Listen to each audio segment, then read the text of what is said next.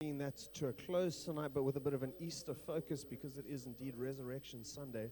And uh, so, Engage has been about understanding the heart of God and His desire to reach into the world and to call people out of darkness and into light. To find sons and daughters who have not yet found Jesus and to bring them back into His kingdom and into His family. That's the heart of God. That's what Jesus commissioned us to do as we go to make disciples of all nations, to be baptizing them in the name of the Father, the Son, and the Holy Spirit, and teaching them to do everything that Jesus has commanded us to do. That's the heart of what it means to be a Christian. That's what Jesus came doing, and that's what He's called us to participate in. So, our series Engage has been about how we can begin to be doing that, to be seeing the heart of God in that, to be calling that out in one another, encouraging one another as we do that. And so, I need a new mic. Okay, we're trying again. Thanks, Just. There we go. Okay, 100%. So that's what Engage has been about. This evening, we're going to look at a passage from Acts chapter 8. This is the passage of Philip and the Ethiopian eunuch. Some of you may have read about the story before. You may have heard about it before. We're going to tell the story a little bit, but we're also going to dig a little bit into the story because in the story, Philip encounters a guy who's reading from the Old Testament. And so we're going to just dig into what he's reading. We're going to understand a bit about it. We're going to see the gospel that Isaiah prophesied would come in Jesus 700 years before it happened. So we're going to go there, then we're going to learn a few things from Philip as well as we go along. So let's just start. I want to set the scene for you in case you haven't read the book of Acts before and the guy Philip is a bit foreign to you. We'll first meet Philip in Acts chapter 6. He's a guy that's described by two things. He's described as a man full of the Holy Spirit and full of wisdom. And if I could pick two descriptors, those would not be bad ones. I would be very happy if at the end of my life people were able to say, This is Brad. He was full of the Holy Spirit and full of wisdom.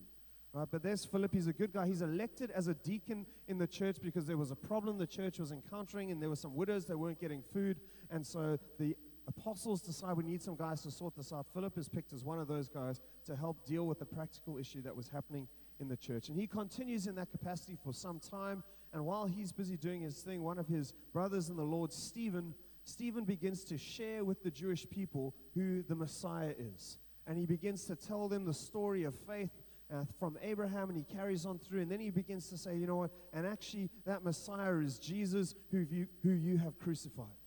And the moment he does that, the Jews all get very upset with him, and they decide it's time for you to go, and so they take him off to stone him.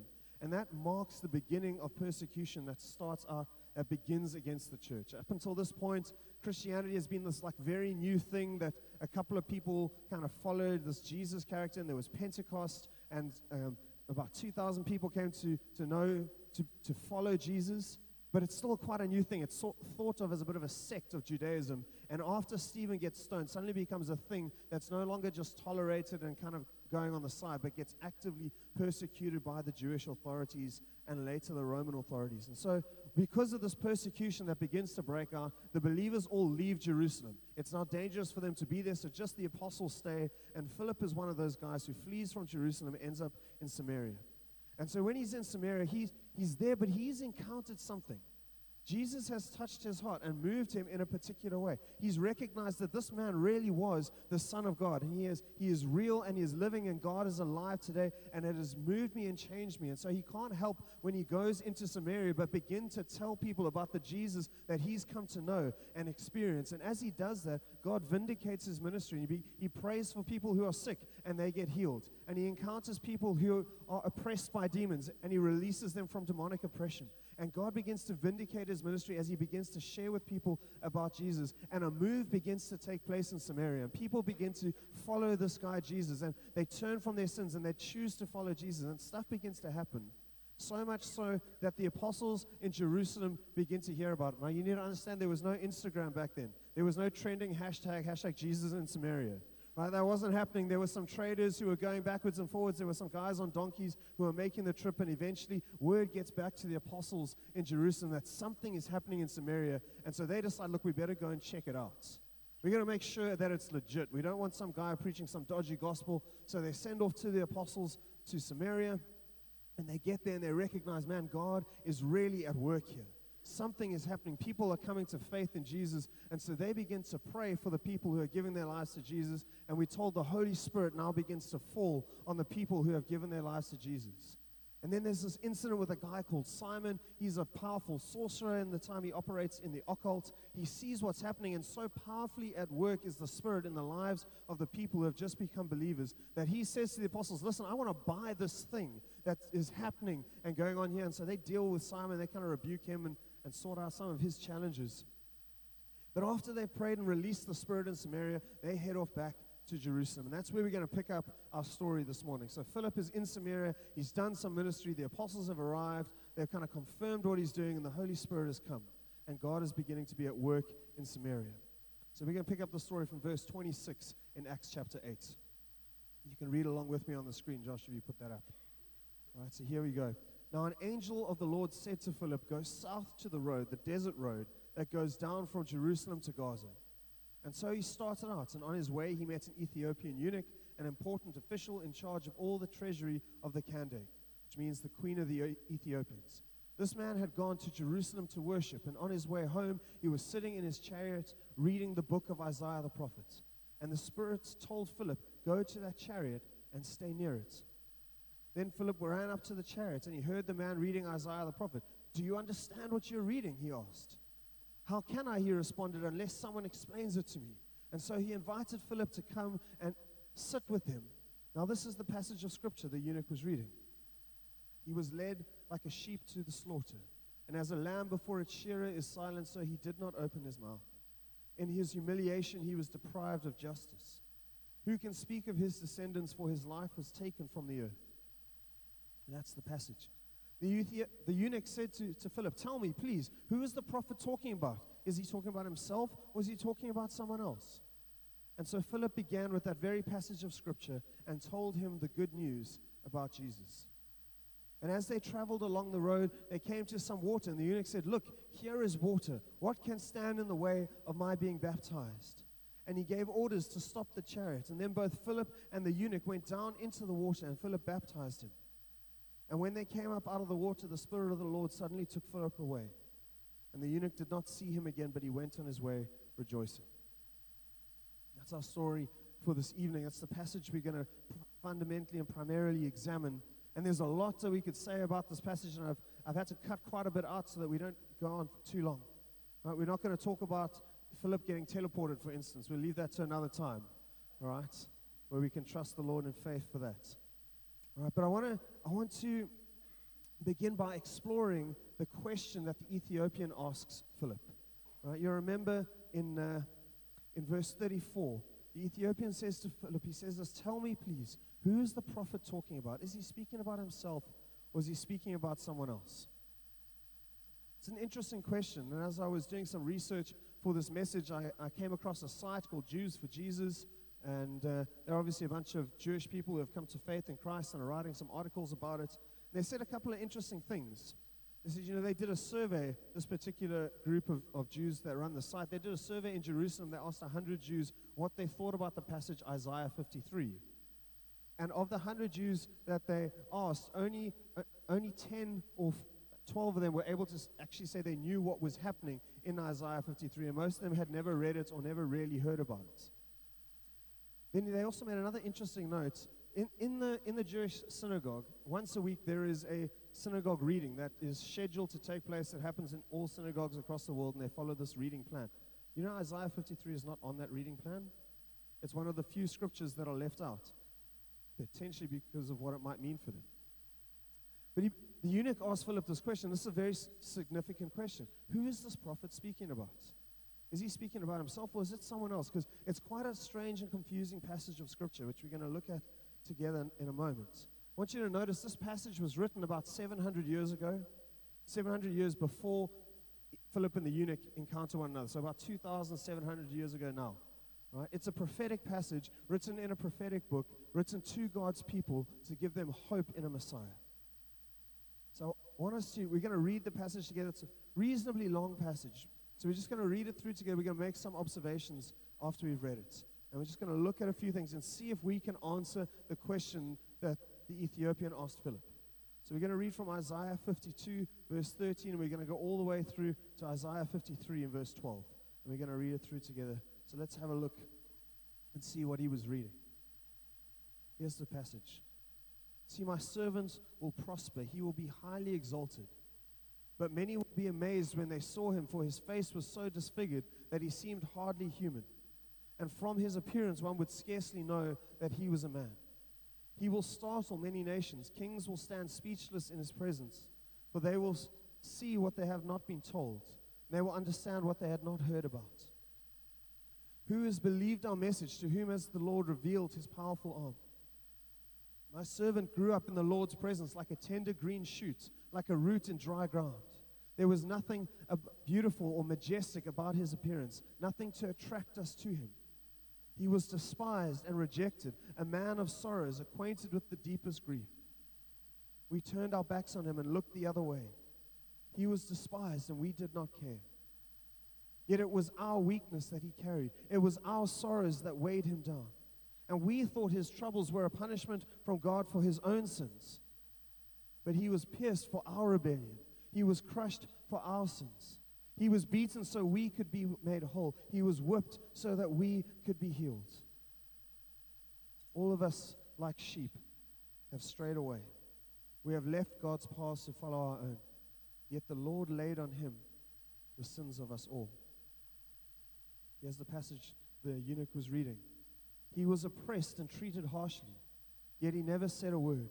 He was led like a lamb to the slaughter, and like a sheep is silent before its shearers, he did not open his mouth. Unjustly condemned, he was led away. No one cared that he died without descendants, that his life was cut short in midstream. But he was struck down for the rebellion of my people. He had done no wrong and had never deceived anyone. But he was buried like a criminal and put in a rich man's grave. But it was the Lord's good plan to crush him and to cause him grief. Yet when his life is made an offering for sin, he will have many descendants, and he will enjoy a long life, and the Lord's good plan will prosper in his hands. And when he sees all that is accomplished by his anguish, he will be satisfied. And because of his experience, my righteous servant will make it possible for many to be counted righteous, for he will bear all of their sins. I will give him the honors of a victorious soldier because he exposed himself to death. He was counted among the rebels. He bore the sins of many and interceded for rebels. That's the passage the Ethiopian was reading. It's a passage that speaks about the servants of the Lord someone who will come in God's name and who will be a messianic figure for the people of Israel, who will be a figure of salvation, who will provide the means of rectification between them and God. I want you to notice some of the differences, or not the differences, some of the similarities, what Isaiah predicted the servant would do and how Jesus lived. Right? Let's have a look at just a couple of things. There are more we could pick out we had more time. But Isaiah said that the servant would be disfigured by suffering. You put that up. Thanks, Josh. Right. Verse 14 of chapter 52. If you know Jesus' story, you'll know that Jesus was flogged. He was beaten. He was spat on. He was mocked. There was a crown of thorns that was pressed into his head. If any of you have ever seen the Passion of the Christ, you have a vague idea of what Jesus looked like after he'd undergone that kind of treatment that he would not really look like a normal person anymore. That's what Isaiah said his appearance would be so marred beyond any human semblance. Happened to Jesus. Isaiah predicted that his servant would come from humble beginnings. You remember in the beginning of Isaiah 53, he speaks about how this shoot would grow up in a dry land. Not, not in a lush garden, it would grow up in a place where it was unexpected to come from. Jesus grew up in the town of Nazareth. It was a town of such low reputation that you'll see in the book of Luke as the Pharisees are having a conversation about it. They say, Can anything good come out of Nazareth? Right? That's like, I don't want to say that about East London, that'd be harsh. Just kidding. I love East London. We've got some great friends from East London. Right, but that's kind of the idea. There's that one place in the country where you're like, does anything good ever come out of there? That's where Jesus came from. Isaiah said his servant would be despised and rejected by many. He was despised and rejected by men, by men, a man of sorrows and acquainted with grief. How's this? You remember in Jesus' ministry, there were crowds all over the place. And they would follow him around, and he would do miracles, and then they would ask for more miracles, and they would continue to follow him. He would try to get away from them and sail across a lake, and he'd get to the other side, and the crowds would be there. And then one day he stands before Pilate, and Pilate comes out to the people, and he says, Guys, I've examined this man and I've, I've checked everything that he has to say, and I don't find anything wrong in him, so I'm just going to have him flogged and I want to release him to you. You would think the crowd that had been following Jesus for so many years would be super excited to receive him back. Instead, they turn around and they say, No, we want him crucified. He was absolutely betrayed and despised and rejected by the people that he had brought ministry to. Isaiah said that his servant would bear the sins of others and suffer in their place. You know, this is a very unique requirement. Not many people fulfill this role. This is actually something that would happen in the Old Testament to animals. There would be a lamb and a goat, and on the Day of Atonement, the priests would come and they would sacrifice the one, and they would take the blood of the one and paint it on the other, and they would speak the sins of the nation of Israel over a goat, and they would send the goat out into the wilderness. Ever heard the expression the scapegoat? That's where it comes from. They would send this goat out into the wilderness carrying the sins of the people. Peter tells us that Jesus bore our sins in his body when he died on the cross. It's a unique requirement. Isaiah said that his servant would heal many people. If you've ever read any of the Gospels, you'll recognize a constant feature of the Gospels is that Jesus healed a lot of people and you just get these phrases. And Jesus went to this town and healed many people. And Jesus went to that town and healed a multitude of people. In fact, Matthew in chapter 8, verse 16 and 17, Jesus does this very thing. And then Matthew says, This is in order to fulfill the prophecy of Isaiah, where it says that he would heal many. Isaiah said his servant would remain silent during his suffering. I don't know if any of you read any of the gospel narratives of Jesus' trial and crucifixion as we went into the Easter weekends. But as I was reading it, you'll notice that Jesus never once defended himself when he was examined by Annas, when he was examined by Caiaphas, when he was examined by Herod or Pontius Pilate or the Sanhedrin. Not once did Jesus raise his hand and say, Listen, guys, you, you're crucifying the wrong man. You're persecuting the wrong man. They would say, You claim to be the Son of God, and he would say, That's what you've said. He remained silent during suffering. In fact, Pilate pleaded with Jesus and he just said to Jesus, Tell me, is this the truth? Tell me, what is truth? And Jesus remained silent. Isaiah said that his servant would, would die for the sins of others. Again, this is not really something that happens in normal legal culture. We don't like to hold other people responsible for someone else's sin. Peter again writes for us in 1 Peter 3 18, he says, For Christ died for, for all sins, for our sins once and for all. Something Jesus uniquely fulfills. Isaiah said that, that the, his servants' descendants would have no descendants, that there wouldn't be any descendants. You're going to notice just now that actually he also said the reverse as well. And if you're familiar again with the gospel accounts of Jesus, you'll remember that Jesus died unmarried and without any children right, which is why singleness is still a wonderful thing in the kingdom of God. Isaiah also predicted that his servant would be um, tried like a criminal and buried with the rich. I'll find that properly for you. I want to lie here. Right? That they made his grave with the wicked, but with the but will be with the rich man in death. Now I don't know how much white collar crime existed in early Jewish culture. You know, but it's quite an unusual thing to suffer a criminal's death and then to be buried in a rich man's tomb. That doesn't really happen. And yet it happened to Jesus because instead of being buried in an average grave, Joseph of Arimathea went to Pilate and pleaded with Pilate for Jesus to be buried in his family too. He was a rich man. You can see it there in Matthew 27. Isaiah predicted that his servant would give his life as a sin offering for others.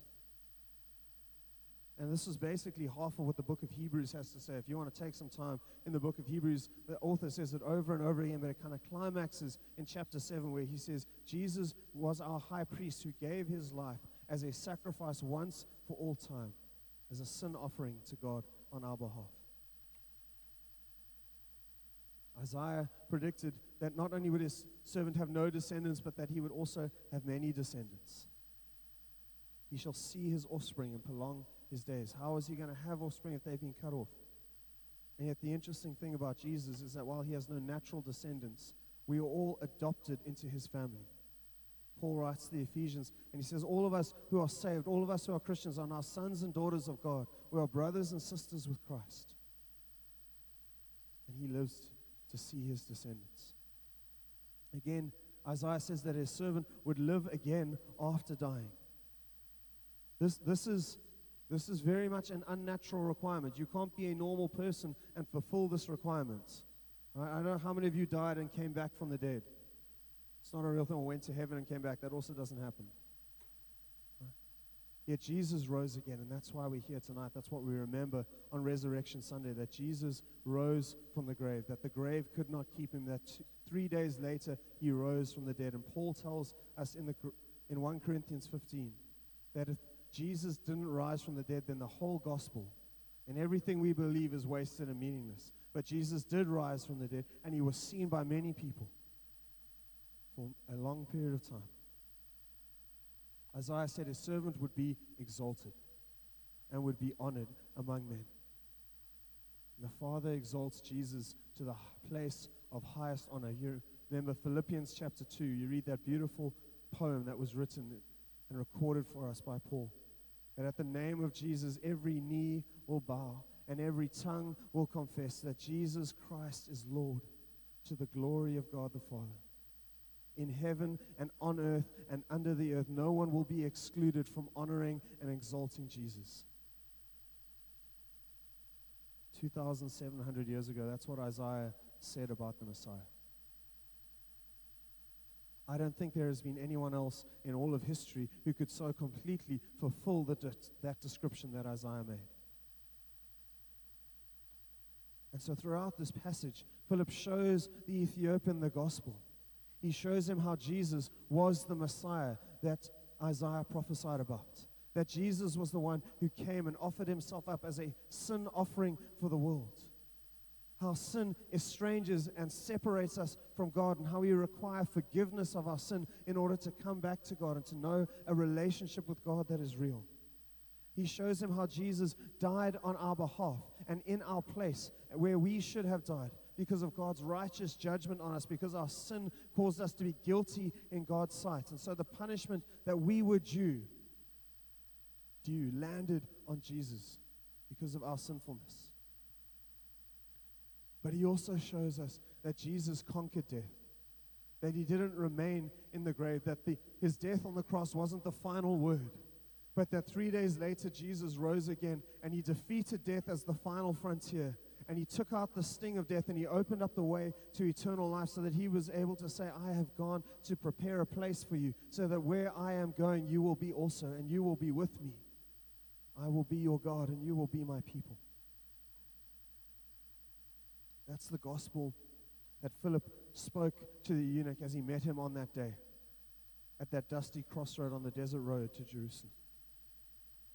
It's the same gospel that we celebrate today. And I want to show you something that you may not have noticed in this story with the Ethiopian eunuch. And I think it's something that's helpful for us to just notice. Go to the next slide there for us, Luke. Uh, Josh, sorry, wrong brother. Right, you'll notice this phrase in verse 27. It says, This man had gone to Jerusalem to worship. Now, this might not be a, a, a obviously interesting phrase, right? It's quite an unusual phrase, but let's just pause for a moment and think about it I want you to notice this man is the, he's like the treasurer of the Ethiopian queen's empire. He's like the minister of finance of Ethiopia. If he was South African, he would be traveling in a black limousine in a 10 car motorcade, traveling down the M3 with blue flashy lights and causing all kinds of traffic jams. This guy was a big deal. And he had traveled all the way from Jerusalem, all the way to Jerusalem to worship and to honor God. I wonder if you know how serious a journey that is. I'm going to show you a map in a moment just before, just so you aren't confused. Um, current Sudan is old school Ethiopia. Right? So we're going to see a journey that he goes on. He goes from Sudan to Jerusalem. That is a combined journey of 6,000 kilometers that he undertakes by chariot in order to worship a God that's not his. Google tells me that that's going to take you 62 hours to drive by car. If any of you ever traveled 62 hours to get to church, I did a little bit of maths, I did some calculations. The average speed of a horse drawn chariot. It's going to take him one way, one and a half to two months to get from Ethiopia to Jerusalem. To get to a temple where he could only go into the outer court because he's a Gentile, he's a proselyte, a convert to the Jewish faith. And if you remember from the gospel accounts, Jesus goes into the temple to clear out what? To clear out the outer court, the court of the Gentiles, because it's in that court that the moneylenders and the charlatans had set up shop and wanted to exchange the truth about God, and they wanted to, to take this place that was designed to be a house of prayer and turn it into a den of thieves. They had done it in the outer court, the only place that this man could go to worship God. Just so that he could find his and to do his best to honor and worship Yahweh. This was a man who was genuinely looking to meet with God. I don't know if that's like some of you today. I don't know if I've met someone like that. I'll tell you about a guy I did meet once. Um, when, I, when I was a bit younger, we used to do this thing. I don't know if some of you have heard about it. It might sound a little Bethel, right? But we used to do a thing called spiritual treasure hunting. Anyone ever heard of that? So basically, what you do is you get together with a couple of friends. You all love Jesus, and you get together and you pray and you say, God, I want you to help us. I want you to give us three things. We're going to ask three questions. Where do we need to go? Who do we need to speak to? And what do they look like? And so you take some time and you pray together and you try and discern what God is saying. And so we were praying and we felt like we needed to go to Cavendish Square. So I was like, great. That's the kind of place I'm likely to bump into people I know. This is going to be a little bit awkward. Thanks, God. You know, God is a funny God. So instead of just leaving it there, not only does He do that, but he then the picture I get is of a Muslim guy wearing a fez. I'm like, really? Really, Lord, like, couldn't you give me? Some, I don't know if I'm equipped to engage in like cross religious evangelism. I don't know if I've got the skill set or have the knowledge to do any of that kind of stuff. Anyway, off we go. And you know, you kind of go kind of reluctantly because you, you want to be obedient. And so you go, but you're kind of there and you're hoping that you don't actually meet the person because then you can say, well, look, I was obedient, but you know, it just didn't happen. And better luck next time, God. Anyway, we're, we're there in Cavendish, and I'm on an escalator going up towards McDonald's. And there, ahead of me on the escalator, I see a Muslim guy wearing a fez, and I'm like, well, I guess I've got to go and do this now, right? So off, off you go. And like, and you understand, like, this is like this is not an exciting thing. This is quite a scary thing. I've, we tried this before. This one time I went up to an old lady that I felt God had given me grace to speak to. And she tried to beat me with a handbag, and she chased me away, right? So I was expecting this to not go well. I go up to this guy and I, look, I was like, hey, look, I'm really sorry to interrupt you. I know this might be really weird, um, but I, am a Christian from a local church and we were praying, and, and I feel like God has asked me to come and to speak to you about Jesus. And I, am waiting, I'm waiting for the bag to come out. He turns to me, he's like, I cannot believe it. He says, You won't believe. For the last two days, I've been here and I've been hiding in the bathrooms of Cavendish Square, waiting for someone to come in humming or singing a Christian song so that I could ask them about Jesus. I was like, what? God, are you kidding? Is that like a real thing? I was so blown away because I had not expected God to be at work in the background of his story. Anyway, and it was a blessing for me to be able to be a part of this guy's story. See, Philip had no idea when the angel sent him south how God was already at work in the background of the Ethiopian's life. This guy had undertaken a 3,000 kilometer journey one way in order just to worship God. And yet, do you know what's interesting? It's not at the temple that he meets God. It's not at the place of worship where he's supposed to meet God that he finds Jesus. But it's on the way home. And I wonder, I wonder if there's some of you who are here today and God's at work in the background of your life, and you're really wanting to know God and to find God, and you've been to the temple, you've been to church over and over again, and, but you feel like you haven't met God. We can be real good at doing churchy stuff in the church. But we are at church because we believe that God is real and that Jesus is alive and that he didn't stay dead and that he lives now and that he is the way into eternal life the way into the kingdom. And so perhaps there's some of you who is here who are here today, and like the Ethiopian, you really genuinely desire to meet God, and, and that hasn't happened yet for you. And I don't want to move past this moment without giving you an opportunity to respond. An opportunity to meet with Jesus, where we trust that God really does want to meet with you because I believe that that's what He loves to do. Jesus tells his disciples that he loves to give his kingdom to his children. God deeply desires to meet with us and to meet with you. And so, if you're in that space this evening, I'll, I want to give you an opportunity to respond. And there might be no one, and that's okay. And I don't do this often. But I'd like to ask everyone to just close your eyes, just so that we don't make someone the spectacle of all your attention. And if there is someone who is here tonight and you, you recognize you really want to meet with God, you want to know this Jesus that you've heard people talk about, that your friends have told you about, that you've been to church and heard about, but you've never really felt like you've known him. If you want to meet with Jesus tonight and choose to, to trust in him and to believe in him as your God and as your King, I want to give you that opportunity tonight. So if you'd be brave enough, I'd like to invite you just to stick your hand up. If anyone is in that space tonight, won't you just stick up a hand? We're going to pray for you. Thank you, Lord.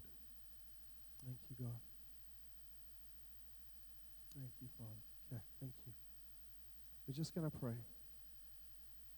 Lord Jesus, thank you that you see your children. Thank you that you love them. Thank you, God, that your deepest desire is to be reconciled to your children, for them to be reconciled to you.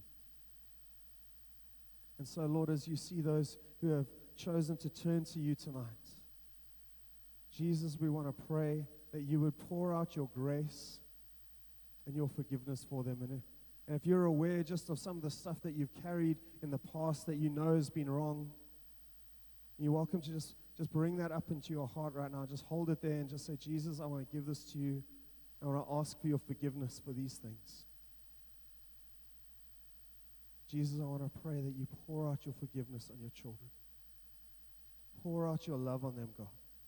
Show them how deeply you cared for them, that you gave up your own life so that they could be reconciled to you and know you as their true God and true Savior, as their Father and as their friend.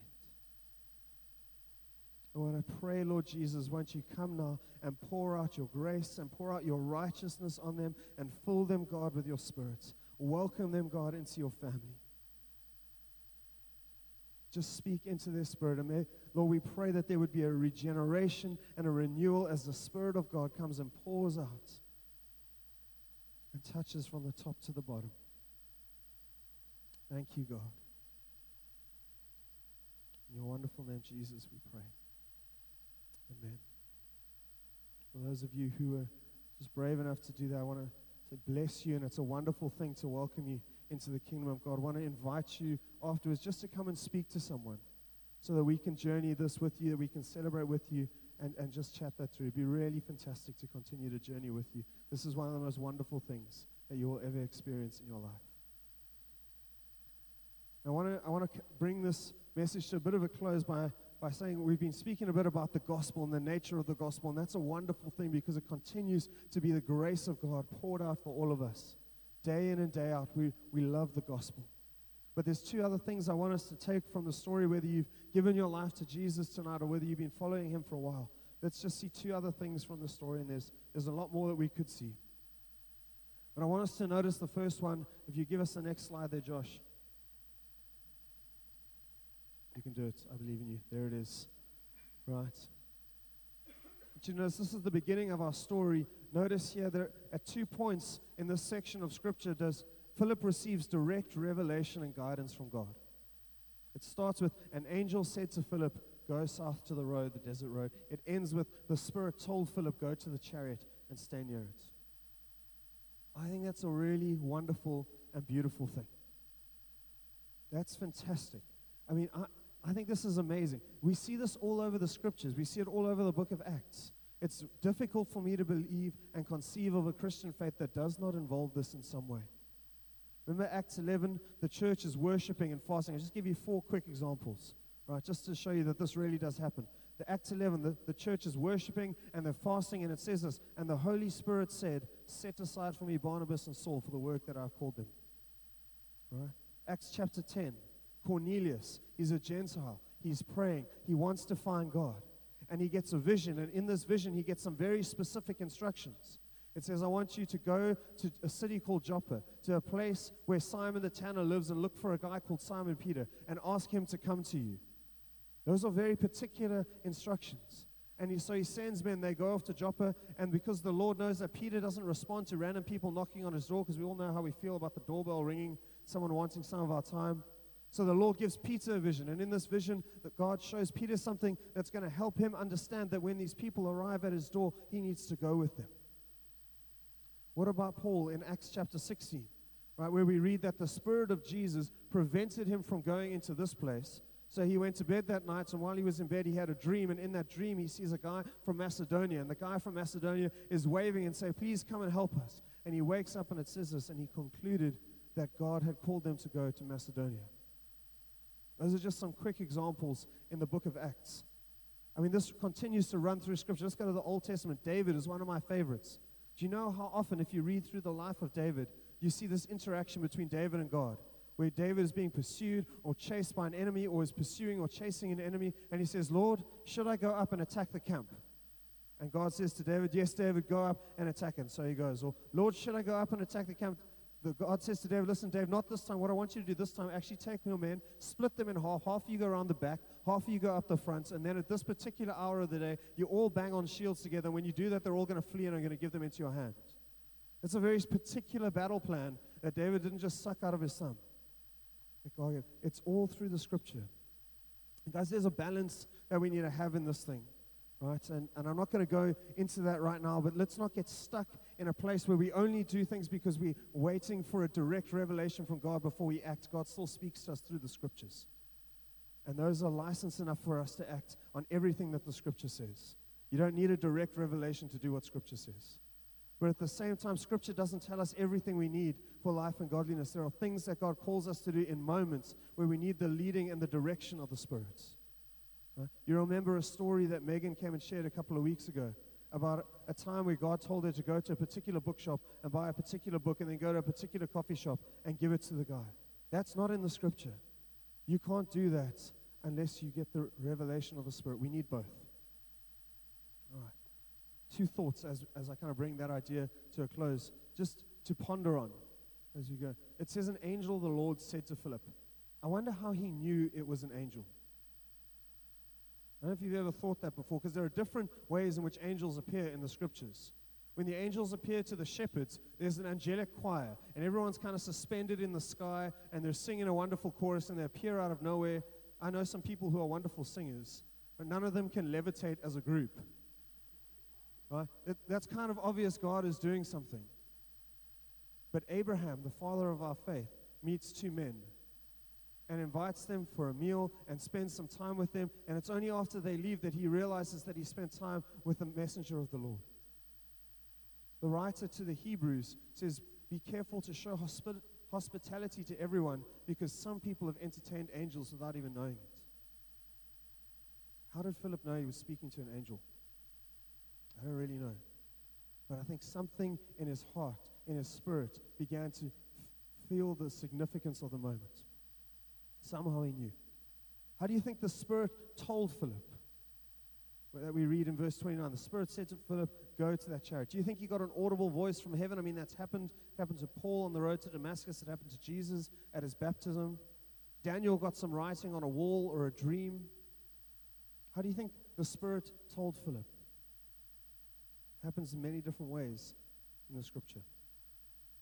Something to think about. Last thing that I'm going to say about this passage, we're going to bring it to a close. I want you to notice how Philip responds to the revelation of God. He responds with immediate obedience. The angel says, Go south to the desert road. The next verse says, So he started out and off he went. I think this is quite remarkable, right? And I'll show you a map to show you why. That's it. Josh, if you give us that. If you have a look at this map, you'll see that Samaria is, uh, is over there, kind of in the middle, and the arrow points to where the city of Samaria is inside the mountain range. And uh, the desert road that goes from Jerusalem to Gaza is that dotted line that goes from Jerusalem across to Gaza, right? You can read, there you go. You've seen the desert road. The angel told him to go down to that intersection. That's an 80K walk. That's like, I, I ran 21 Ks yesterday. My legs are very tired. I wonder how many of us would go on a two to three day journey because we believe God said something. There's a guy called Stuart Lee. Some of you may know him as a pastor in the UK. He's a man I appreciate who loves God. He says this when God asks for obedience, we tend to want a confirmation, an explanation. Then, if we get m- both of those, then maybe we'll do what God has asked us. The obedience that God desires is instantaneous and heartfelt, and maybe if we're lucky, we'll get an explanation. I wonder how often we do that. Philip, notice in the story, Philip never gets told why he must go south. He just gets told, go south. See, obedience doesn't require an explanation in order for you to do it. This is perhaps the most obvious in a military situation. Imagine a platoon of men, everyone's kind of hunkered down under enemy fire, and the sergeant says, All right, listen, guys, on my signal, we're going to charge over the top. We're going to assault the enemy position that's 300 yards northeast of us at the moment, and we're going to do it together. Okay, everyone ready? And then Private Bob's like, But, Sarge, like, why do we have to do that? That, like, seems like a bad play. I think some of us may die. Yeah, Bob, some of you may die, but obedience doesn't require an explanation. You don't get to ask that question. Right? You just, your job is to do. The obedience that God desires is instantaneous and heartfelt. And if we're lucky, God will tell us why. But God desires, I mean, I, it makes me wonder what if, what if Philip had weighed up what God had told him for a day? And I'm not saying, saying we shouldn't test what we believe God has said. Right? We need to do that. But we need to also learn to recognize the voice of the Spirit and respond. Because if Philip had waited a day, just one day, to test the word that he'd received, he may have missed the guy. And he would have been past that intersection and he would never have seen him.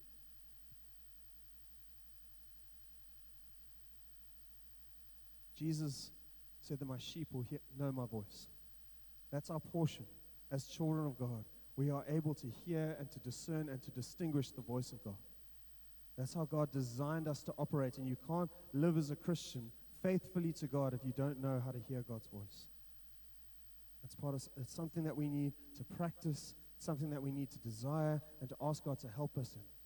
And as we pursue that, I promise that we'll learn to be better at it. As I close, I want you to notice two things. Philip responded in obedience in this particular story twice. Right? He went to Samaria and he did what Jesus had told his disciples to do to, as he go, make disciples of all nations and share the gospel with the people that he reached and demonstrate the kingdom. And for the first time in the history of the Christian church, Gentiles come to faith. People that aren't Jewish come to believe in Jesus. And then he listens to God again and he goes south and he meets the Ethiopian. And for the first time, a man that's going into Africa, this is the first rec- record we have of someone going into Africa with the gospel. And potentially, as a result of Philip's obedience, obviously, we don't know what happened after that, but two demographics of people that never had the gospel before now have the gospel. Because he chose to obey what God had given him to do. So, as we close our Engage series, I want to encourage you to look for the voice of God. Expect God to speak. Be asking God for opportunities to engage and be bold in your obedience. And let's see what God does. We're going to pray together. I'm going to ask James and the team to come up on stage and lead us into a time of worship afterwards. Let's pray as they do that. Lord, we want to say tonight, we want to say thank you, God, for the good news about Jesus. Thank you that that really is good news for us, God. That you came and you took our sins on yourself and you made us righteous where we could not ever deserve that for ourselves and you opened up the way for us to come to know you again and to be in relationship with you And you then came and filled us with your spirit so that we could live the kind of lives that you desired for us. Thank you, God. Thank you that the gospel is the power of God unto salvation for those who are willing to believe. Thank you, Lord Jesus. And we pray, God, that you would be at work in our lives. That you would use us, God, to be a part of the gospel going out from this place and into Cape Town and into Bergvliet and into South Africa, and into all the places that you send us and give us influence, God. Lord Jesus, be at work through this church. May the kingdom of God advance because of the willingness and the obedience of your children in this church. Teach us, God, to hear your voice, to know when you are speaking, and to be bold in our obedience for your sake and for your kingdom. We ask this in your wonderful name, Jesus. Amen. Amen. Let's stand as we rejoice and, worship our King.